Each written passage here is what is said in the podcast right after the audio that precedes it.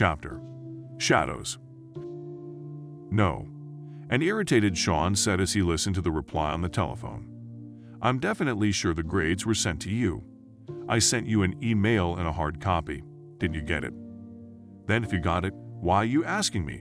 I'm on vacation, for Christ's sake. Lisa cringed when she heard her lord's name taken in vain. What? He continued. You're not kidding, are you? He remained silent for a while, unable to speak. Did they find out who did it? He managed to say. Curious about what was wrong, Lisa inched closer to her husband. He held up his hand and continued to listen. Uh huh. Yeah. Okay. Was anything taken? No, just smashed up. So you think it was some college kids? Well, yeah, okay. Keep me informed. Yeah, thanks for calling. Sean hung up. Sean, what's wrong? Asked Lisa. Sean sat down on the bed. My office was busted in and ransacked. The director doesn't think anything was taken and believes that it may have been some college kids acting on a dare or some stupid fraternity prank. Why would somebody do such a thing? She asked. I don't know. It's a good thing I don't have a desktop in my office. All of my work would have been lost. I'm sure the university will head up the investigation well enough by themselves, said Lisa, slapping her forehead. Oh, yeah. I forgot to tell you about the couple I met today after you went for a walk. They might want to have dinner with us. After watching a boring movie, Grandma predicted, may win an Oscar. Nicole and Brad walked into the house dejected and upset. Brad made a straight line for the refrigerator, while Nicole located the remote and started flicking channels. AnnMarie decided to make peace with the kids by ordering pizza. She shivered as she felt a draft whisked by her. Upon inspecting every window, she found that the master bedroom window was open. She closed the window and then carefully looked around the room. What am I doing? Why have I been so paranoid lately? She mumbled. She started to leave the room when her eye caught glimpse of the desktop computer. What? She touched the computer. It was warm. The Beckmans were an unremarkable young couple, just married and taking their first cruise as husband and wife. To Lisa, it was kind of strange that newlyweds would want to spend time with other couples rather than being alone. However, Sean embraced the distraction. It gave him more stalling time to avoid the serious conversation he'd have to face sooner or later. Having the young couple around for dinner reminded him of how it used to be with Lisa when they were first married. Back then, nothing in the world mattered but the love they shared for one another. The two couples sat around a small square table among a multitude of other passengers in similar settings. Piketon music struggled to break the barrier of passenger conversations during the buffet-style dinner. As the Beckmans and Duquesnes ate, the conversation lagged. It was only after they were thoroughly stuffed that it picked up. So, what do you do for a living? Cal asked Sean. I'm a professor of history and archaeology. What about yourself? Stockbroker in New York City. Cal answered. It must be very stressful. How long you've been doing it? Sean asked, trying to keep the conversation going. Catherine hugged Cal and answered. It wasn't until Cal realized there's more to life than building his portfolio that he finally popped the question, and I do expect to see more of him too. She winked at Lisa. Excuse me, Dr. Duquesne, interrupted a waiter. You have an emergency phone call. Can you please follow me? Sean shook his head. It was probably the university again updating him on his office break in. Please excuse me, he said, rising from his chair. I hope everything's okay, said Cal. Without saying another word, Sean left the table and followed the waiter. Cal glanced at his wife and smiled. I'm going to the bathroom. Please excuse me, Lisa. I'll be right back. Thank you, said Sean as the waiter gave him the phone. Hello. Sean. Sean, is that you? You sound so distant. Mom, said Sean, shocked. The kids. What's wrong? Are the kids okay? What's going on? The children are fine. I'm just concerned about something. What? What happened? Sean. I. Well, it might be nothing, but I didn't want to call the police until I talked to you. I just wanted to be sure. Sure of what? Well, when we got back home, your bedroom window was open, and your computer was warm. You know my imagination, Bud. Sean took a deep breath. But you were wondering if I left the window open and the computer on. Yes, that's right. I was just. There's a pretty good chance I did leave the window open. As for the computer, it could have been left on. It has both a power save and power shut off mode that kicks in in a few hours. Oh, said AnnMarie, maybe then. Was the house alarm still active when you got home? Asked Sean. Silence for a few seconds. Yes, she said softly. Okay. Look, thanks for calling. Please don't hesitate to call for anything. I'm glad that you're there with the kids. And don't worry about the call, better safe than sorry. Okay, Sean. AnnMarie paused. You two working things out? Yes, Mom. See ya. Bye, dear. Sean hung up the phone, shook his head, and walked back to the table. Back at the phone and around the corner, Cal clenched his fists, furious with the idiots who had nearly blown it. And since then, I've never been the same person, said Lisa as she just finished talking to Catherine as Sean returned. So, did you guys decide what you want for dessert?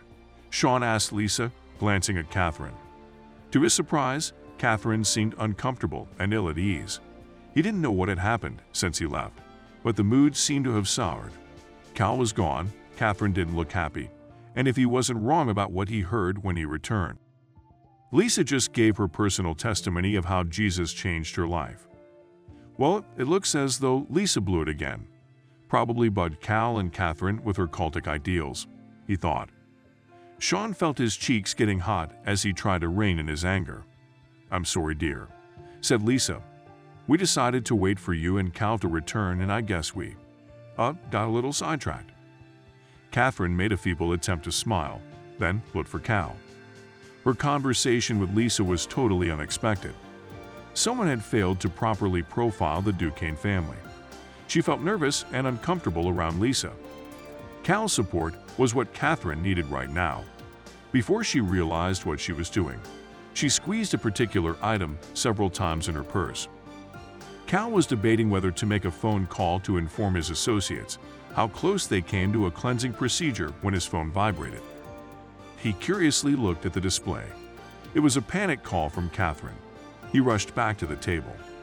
Well, Catherine, what do you do for a living? asked Sean. Finally, something she could respond to. An architect. Been doing it for quite a while.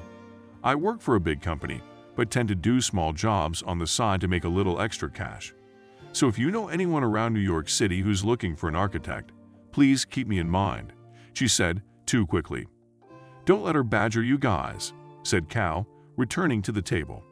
Sorry I'm late getting back. I had a load on my mind. Catherine slapped his arm. Cal, you're so bad. No bathroom talk here. We don't need any of your dirty jokes. Sean smiled. Maybe everything was all right after all. He glanced at Lisa. Now, she looked disturbed about something. AnnMarie put the phone down and then prepared a cup of herbal tea. She sat down at the dining table and unfolded the day's newspaper. However, her mind wandered from the newspaper articles. She wondered why a warm computer and an open window had unnerved her. It had been decades since she had felt the feeling of being watched, someone following her, and the threat of a nighttime terror. The last time she felt this way was when she lived in England, just after her father died. The last thing she needed was for those shadows to return. Failing to remember a Bible verse that used to give her comfort, AnnMarie got her pocket Bible from her purse. She looked for the crease she made on one of the page corners and read the highlighted verse from Isaiah 54, verse 17. The verse said, No weapon formed against her will prosper. She repeated it several times, finding refuge in the words and comforted in the fact that those years were completely behind her. Finally, Sean and Lisa were alone. There would be no excuses this time about avoiding a confrontation. It was early in the night as Sean and Lisa relaxed in their cabin after their somewhat entertaining dinner with the Beckmans. Cal and Catherine seem nice, mumbled Sean as he glanced at the television, wondering how his wife would respond if he turned it on. They seemed nice at first, said Lisa, but the longer I spent with them, the more they seemed to. To what? he said, looking at her. I don't know. She paused. Something just doesn't feel right about them. Well, Everybody doesn't leave a sparkling first impression all the time, he said, becoming easily irritated. Yeah, I guess so. This was it. She had to take the initiative, or he just might try to dodge her throughout the whole trip. Sean, let's talk. He smiled. I thought that's what we've been doing. You know what I mean, she countered. He took a deep breath. Yeah, I know. Lisa felt the tension rise in the room, then got an idea. Let's go for a walk around the ship. Maybe you could show me all the interesting places you found on your walk earlier today. Sean glanced at the television, then his wife. All right, but I think we'll need jackets. It's a bit cool outside. Cal pulled the headphones off his ears. What did you say to her to make her feel uneasy about us? He nearly shouted at Catherine with a nasty frown on his face. Catherine removed her headphones, no longer listening to the conversation in the Duquesne's room. What did you say? What did you two talk about when I was shadowing Sean? I already told you she's a Christian. She was giving me her personal testimony junk, she answered. And what did you say? Nothing. I just listened. I told you this before. I didn't do anything wrong to give myself away. Cal sat there thinking for a while. There's one thing we didn't consider. How deep her faith is. Catherine dropped the headphones on the floor. You don't mean? No, he said, shaking his head. One small statement about being uneasy wouldn't justify an upgrade in this trial. Let's just stick to the plan for now. Catherine nodded. I'll get his phone after they leave.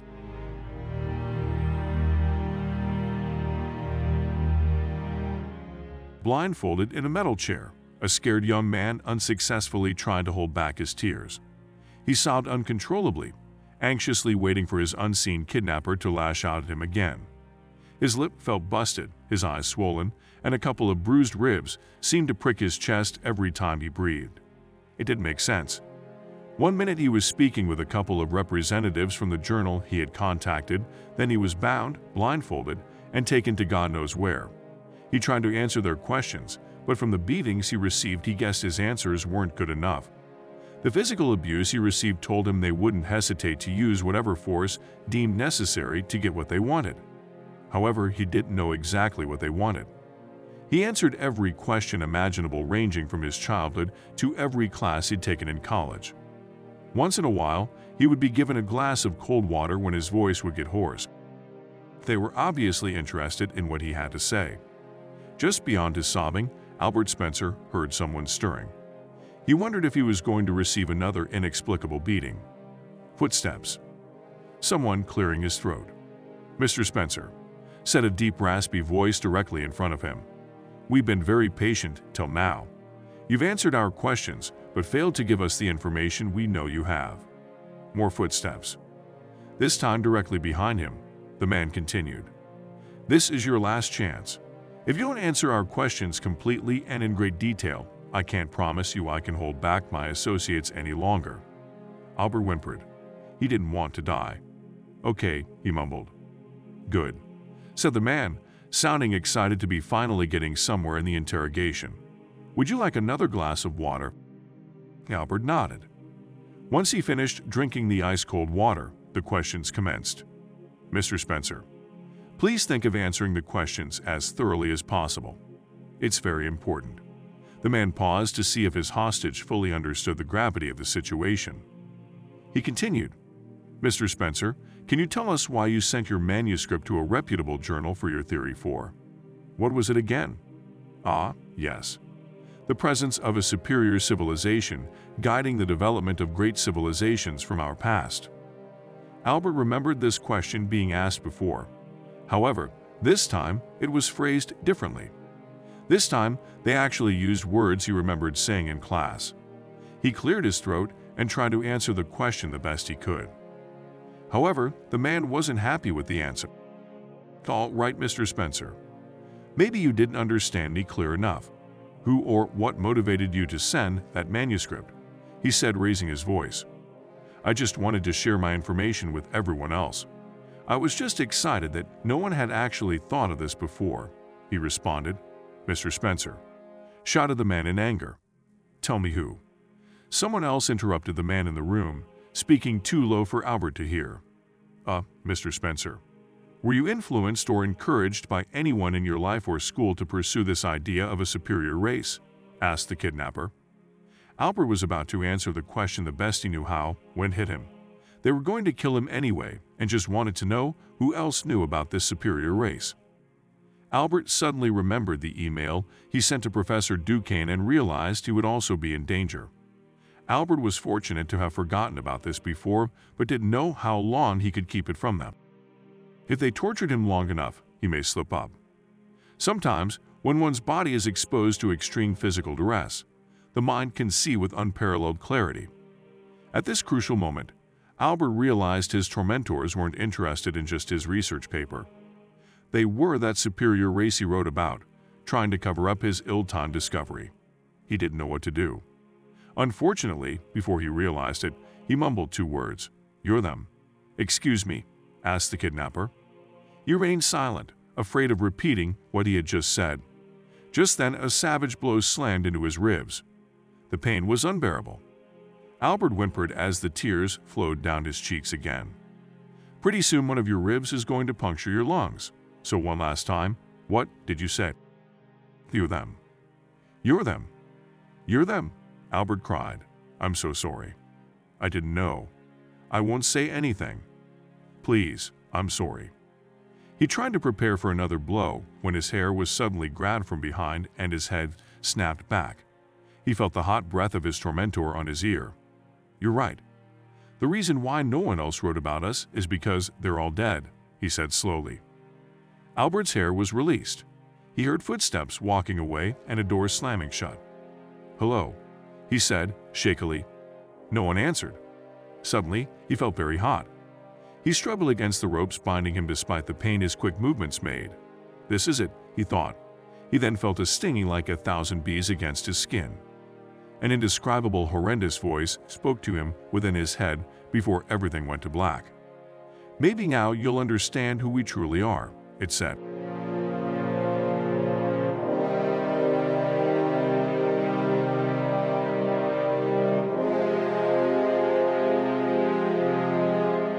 Lisa shivered in her jacket as she and Sean walked the long expanse of the ship in silence.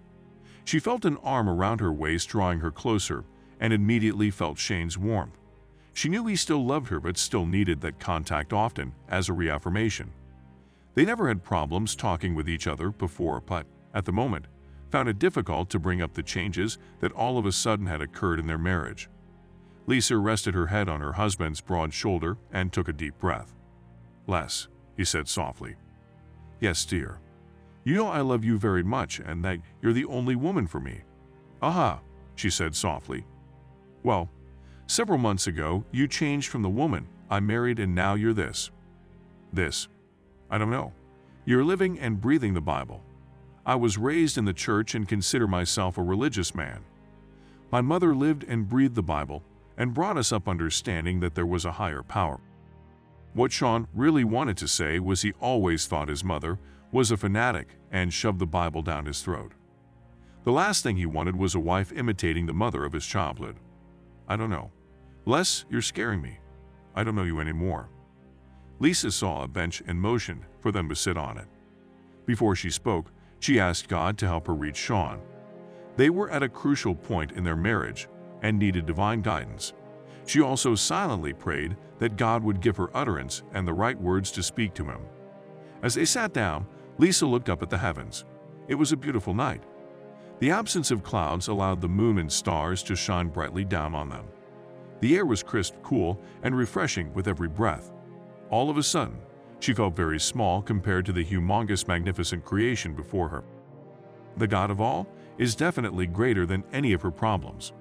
Surely he heard her prayers and has already prepared a solution. Lisa looked at her husband and smiled. Sean stared at her. Seeing an inner peace and joy that unsettled him, he turned away quickly. What am I afraid of? he thought. Sean, did you have a chance to look at the stars? Aren't they beautiful? Sean, not wanting to look at Lisa, looked up to the heavens. The stars were indeed shining bright as the moon hung in the sky like a virtual crescent fixture on a wall. It was indeed beautiful to look at. He took a deep breath. Even the air had a calming effect. It is a beautiful night, he said. Sean. Sean, look at me. He slowly turned to his wife. Nothing had changed. He still saw that extra something inside her that hadn't been there several months ago. It was this difference that bothered him. Sean, when you look at me, do you see a fanatical Christian? Do you see a person seduced by a cult? Or do you see a person who has found the peace of God in her life? I know you're a religious man and grew up going to church. You know about God and believe there's a God. But you see, I found him. He's more to me than just head knowledge. He's my life. He's every breath I take. I feel so much peace and love, it's almost hard to explain. Sean became defensive. Are you saying that I don't know God as good as you? Lisa felt the change in his tone and knew which way the conversation would go if she didn't turn it around quickly. Then it came to her. Sean, in your field of archaeology, you've read and even seen pictures of scientists discovering much about our past. In our day and age, there are those who have hands-on experience in archaeological digs and others who read about it back home. Which would you find more exciting? Being in the field and experiencing it or reading about it? A smile came to Sean's face. It was always his desire to be out there discovering archaeological artifacts and applying what he found to the scheme of understanding the past. I guess experiencing it firsthand would be more gratifying. Why? he asked. Dear, don't you see it? You have had knowledge of God and Jesus, but do you have it here? She touched his chest. You feel it. There's a difference, and it's that difference I feel. This is the change in my life I have. I just want you to understand how my life has changed. I'm no longer just filling my head with the things of God. I'm filling my life and heart with everything of Him. Sean was about to respond when he saw Lisa wipe away a tear. My goodness, he thought. She really does feel a deeper relationship with God. Immediately, it became plain to him that Lisa wasn't cheating on him, she wasn't obnoxious or neglecting him or the children. Quite the contrary, she had been more of a wife and mother since developing her deeper feelings for God. Even the children seemed to be better off going to her church. Only good things had been coming from this change. So what was he so upset about? Why was he uncomfortable with a wife who has grown in her faith with God? Was life really that bad, growing up under a deeply devoted mother, that he feared a wife displaying the same traits? He turned away from Lisa and stared at the floor beneath his feet and then at the stars. He remained silent while Lisa waited patiently. After a few minutes, he looked back at his wife. Les. Sean shook his head. I don't doubt what you feel is genuine, but comparing it to archaeology just doesn't make sense. What I need is something I can feel and touch. Every time I read the Bible, I listen to the Word of God. That's concrete physical evidence of His existence. What you're talking about isn't tangible. There's no absolute, no guidelines. If everyone felt this way, they'd make up their own religious beliefs based just on their feelings. Sean shook his head again as Lisa lovingly held his hand while her heart slowly started to break. He continued, Look, I forced you on this trip, but I know it'll be good for us. Let's not try to resolve everything in a night. He stared deeply into her eyes. I don't feel what you feel, and I don't think I ever will. He looked away. You remind me too much of her. He subconsciously mumbled to himself. Your mother? asked Lisa. Having put his foot in his mouth, he had no choice but to respond. Yeah. She mellowed out over the years, but when she was younger. She was fire and brimstone, heaven and hell. I'll tell you about it later. Sean took a deep breath. What he was going to say next was extremely hard for him, but he had to make Lisa understand. My mother tried long ago, and I don't need that kind of pressure now. Lisa closed her eyes and tried to hold back the tears. Cal's expression was sour as he watched Catherine return from the Duquesne's room. He fiddled with the satellite phone as she approached. Did you put his phone back where you found it? Yeah. What's wrong? What did they say? You told them about Albert Spencer's email that we found on the phone, she asked. Yes, I told them everything, he said, cracking his knuckles. Then what? Sean has all of Albert Spencer's information, his manuscript, his theories, and his hypothesis. He's a threat, and threats have to be. They knew everything before I called them, Cal interrupted. But how? Oh, they broke Spencer. Did they? No, they absorbed him, said Cal. What? They what? Catherine said in disbelief. Yeah, everything Albert Spencer was is now part of us. That means the trial is over, said Cal. Judgment must take place immediately and we're being called off. The assassins will take over. They're already on the boat and will probably neutralize the targets tonight. Then, what's the problem? Why do you look like that? she asked. Cal clenched his fists. Absorbance is only used when we're in extreme danger of being exposed. It's hardly ever done to those being interrogated. I think they're uneasy about the similarities between Sir Geoffrey Fairchild and Sean Duquesne. And the strangest thing of all is that both didn't discover us by themselves, but were exposed to individuals who did. That's a red flag in and of itself. No weapon formed against you will prosper. No weapon formed against me will prosper.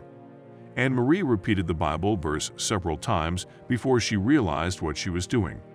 Tonight something had caused her to remember her childhood after her father's death, the nights about her terror that followed, and the feeling of hopelessness she wrestled with.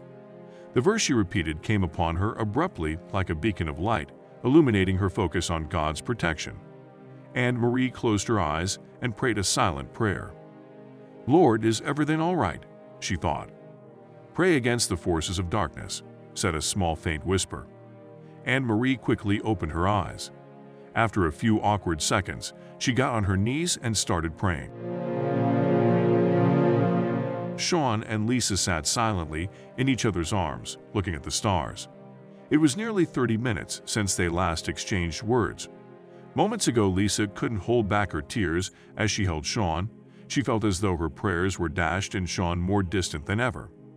He tried to logically understand Lisa's deep relationship with God, but always came up with more questions. How deep was deep? Was there a level to reach, a goal to achieve? Or was it some esoteric level you never know you can reach but realize you did when you finally arrived? They were the same questions he used to ask himself as a boy when his mother pressured him to get serious about Jesus. Lisa shivered and Sean responded by drawing her closer.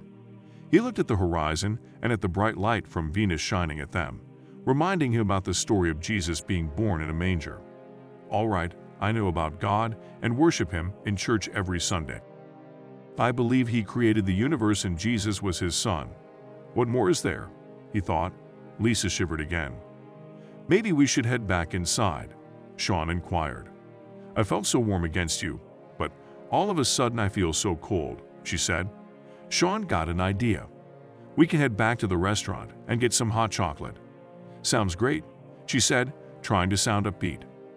The couple stood up and made their way to the restaurant. After sitting down at a table and ordering two hot chocolates from the waiter, Lisa looked around and was relieved not to see Cal and Catherine. She shivered again. It wasn't really that cold in the room, but she felt a chilling cold down to her bones. It felt weird. She shook violently as a wave of cold whipped through her. Whoa, we better get that hot chocolate soon before you come down with something, Sean said. He looked around and finally saw the waiter coming with their orders. It was a different waiter, but as long as the drinks got there it didn't matter.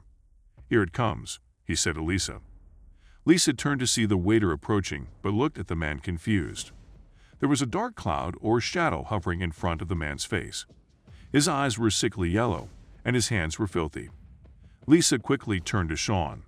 That can't be our. She stopped in mid-sentence as she saw a smile develop on Sean's face as he continued to look at the waiter.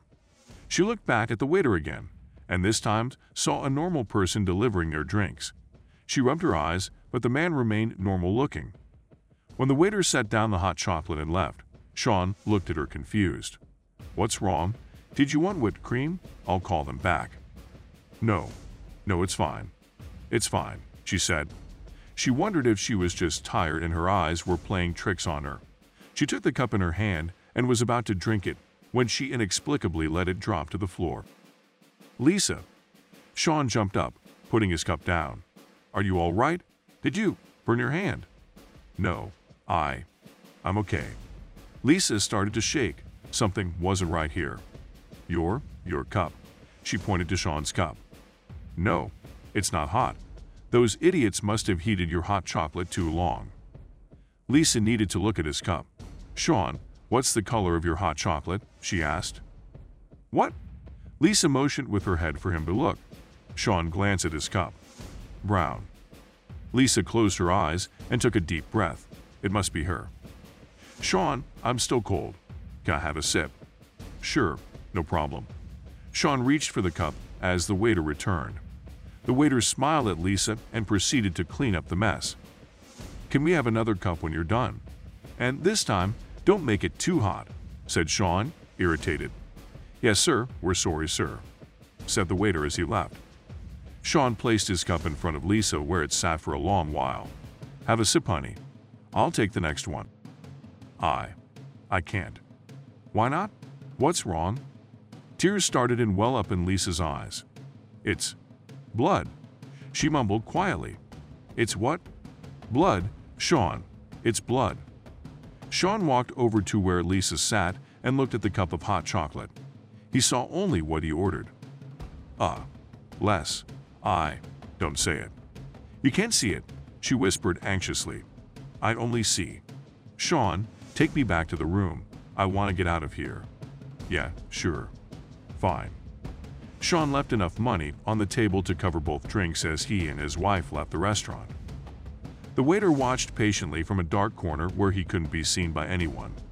At first, he thought the woman dropped the cup by accident, but now he was sure she either sensed or knew the drinks were poisoned. It would make his job more difficult, but he always did like challenges. Yeah, she talked to Catherine some time ago about her life as a new Christian.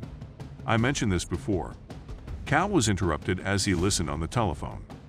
Catherine anxiously waited to hear the whole story once he was finished with the call. Since he picked up the phone, it had been nothing but curses and negative talk. She, what? Shouted Cal. What about her husband? I see. Cal looked at Catherine. From what you're telling me, that's not going to be easy, he said. What? Catherine whispered, no longer able to contain herself. Cal waved his hand for her to be quiet. Of course. Yes, sir. As soon as possible. He turned off the phone and placed it on the bed next to Catherine. They want you to separate Lisa Duquesne from her husband so they can kill him. As long as she's around, it complicates things, he said. You mean? Yeah, she's protected. How much? They don't know, but Shaune must be dealt with immediately. Catherine was silent for a while. She had never been trained to interact with Christians. What if she can see through me? If she could.